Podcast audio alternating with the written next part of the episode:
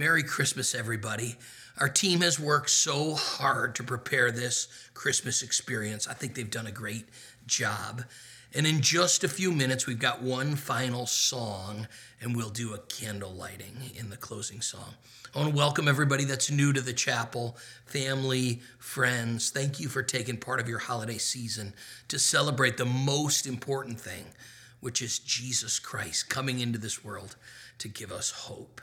You know, we've always dreamed of being a church where people can experience God and they can come on the journey to, to understand who God is and know Him and connect with Him. And we're just honored that you'd be here today. You know, there's something at Christmas time about lights, isn't there? In fact, have you ever noticed that when you turn the lights off in the room, the Christmas tree shines even brighter? The darker the, the darkness, the brighter the lights, right? In fact, you know, December 21st is called winter solstice.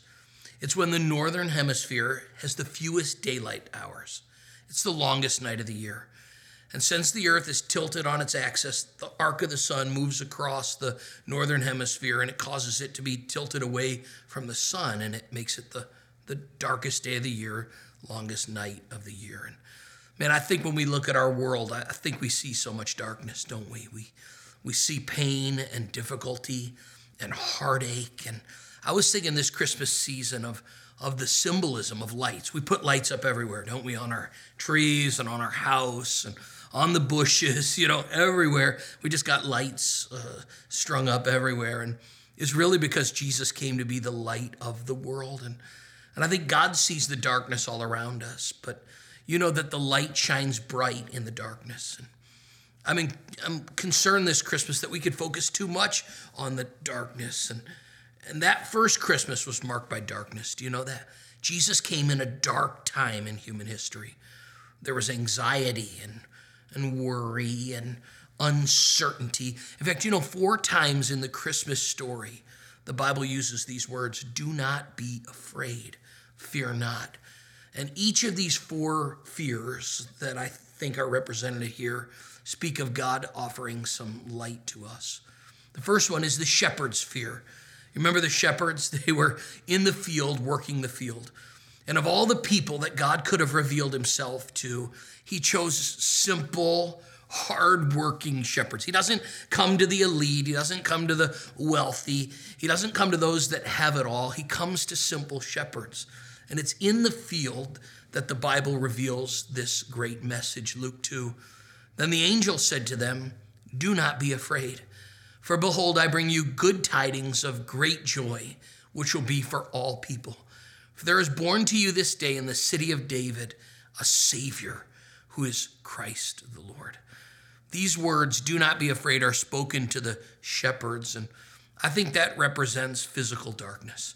The shepherds were literally in a dark field, far away from the big city on the hills of the rolling hills, just day and night living with the sheep. And yet at night, these angels came and spoke to them in their physical darkness. And I thought to myself, man, some of us have physical darkness, physical fears. Maybe this Christmas you're out of a job or the uncertainty of all the financial instability of our world has gotten to you or maybe you have physical challenge or or a health challenge in front of you or just just physical darkness in your life. My prayer this Christmas season is that Jesus would shine light to people who are in physical darkness. But not only is there physical darkness, people are also experiencing spiritual darkness.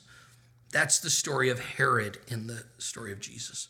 Herod's the king who's losing it. He, he experiences not physical darkness, but I think emotional darkness. Herod was paranoid. He had heard that Jesus was born, and he thought it was a threat to his rule. The Bible says when King Herod heard this, he was disturbed, and all Jerusalem with him. The word disturbed literally means to cause one inward commotion, to strike one's spirit with fear and dread, to take away calmness of mind. Maybe this Christmas season you feel like, man, I've, I don't have calmness of mind. I don't have a calm spirit. I don't I feel like the commotion around me in the world has become commotion on the inside of me. That's Herod. And God comes to the people and speaks, you don't have to be afraid even if you're in emotional struggles. We're so passionate as a church about helping people who are struggling emotionally. Maybe this holiday season you're depressed or afraid or even emotionally struggling in some area on the inside of you. I think God would come to you today and tell you, do not be afraid. God can help you with your emotional pain, with your difficulty, with your heartache, with the struggle going on on the inside of you. God can help you. Not only does God help us with emotional darkness, but He helps us with relational darkness. This I see in the story of Christmas in the life of Joseph.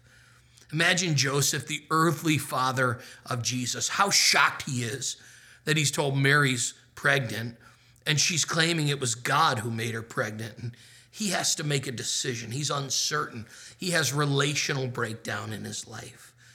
The Bible says he's thinking about putting her away quietly to protect her reputation and protect his reputation. His, his world spun out of control. His fiance, the Bible says they were betrothed, they were going to be married, he, picturing the future, and all of a sudden, all of his pictures of the future are unraveled with this news.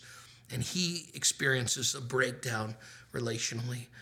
And the Bible says, But after he had considered this, an angel of the Lord appeared to him in a dream and said, Joseph, son of David, do not be afraid to take Mary home as your wife, because what is conceived in her is from the Holy Spirit. Joseph had fears that so many of us have relational darkness. To me, this is one of the darkest thing we can experience around Christmas time. Maybe you've had a loss in your life. There's a relational loss in your life. Or maybe there's some relationship that used to be strong and it's pulled apart. Maybe you have worries about your marriage or struggles in your marriage. Maybe you have worries about your kids. Joseph was struggling, fearing what people were going to say about him. Fear is his family not working out. Some of you are in that kind of relational pain. And God's here to bring light into that dark place and dispel the, the darkness and fear in your life. There's an incredible story in history about 110 years ago. It's called the Christmas Truce. It, it took place in World War I.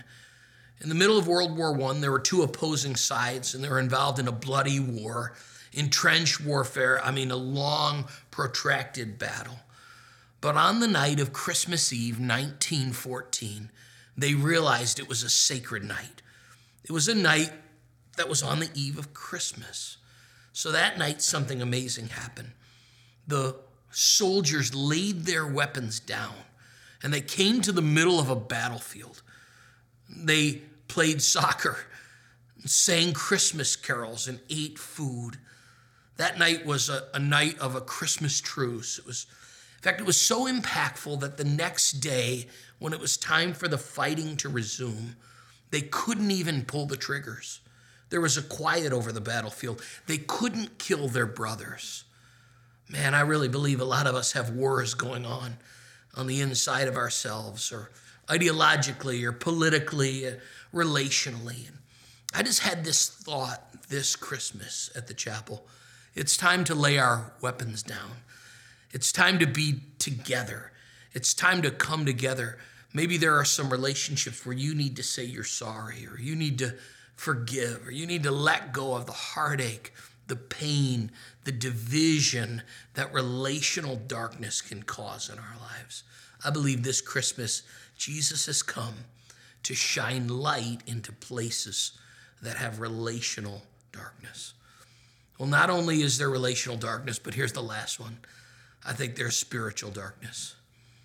This is represented by the life of Mary. You see, Mary has been told that her whole life is going to change. She's going to give birth to a son. He's going to be the Son of God. And she can't even understand what she's facing. Theologians tell us she's probably a teenager at this time. And she's trying to process the fact that God's chosen her to change human history. In fact, the angel has to come to her in all of her uncertainty. And he says, Don't be afraid, Mary, for you have found favor with God. You will conceive and give birth to a son, and you are to name him Jesus. He will be very great and will be called the Son of the Most High. You see, Mary had a fear of where God was taking her life, and she didn't want to go in that direction. She struggled with a lack of faith. Maybe some of you here today, you're struggling in your faith. You're feeling weak. You're, you, there's an area of your life that feels will, uh, guilt, and shame, the weight of sin upon you, and it creates darkness. And that's where Mary was. God had picked her to be the mother of Jesus. And yet she's afraid as a young girl of what God's going to do. Mary, as this teenager, is struggling and uncertain, doesn't know where she's headed. And God has chosen to use her in a big way, and she's not sure what to do. I believe today maybe some of us have spiritual darkness. I want you to know God sees your darkness, He sees your fear, He sees what you're dealing with. And in fact, the first words that God ever said in the Bible was In the beginning, God created the heavens and earth. And the earth was dark and formless and empty. And God said, Let there be light. Can you believe that?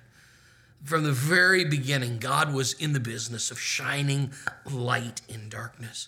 In fact, Jesus described his ministry this way I have come as a light to shine in this dark world, so that all who will put their trust in me will no longer walk in darkness. Do you know that? That God has come to shine light in darkness. That's Jesus' express mission to, to come in and shine light. In fact, the Bible says, let there be light. I looked up the definition of let. It simply means to permit to enter.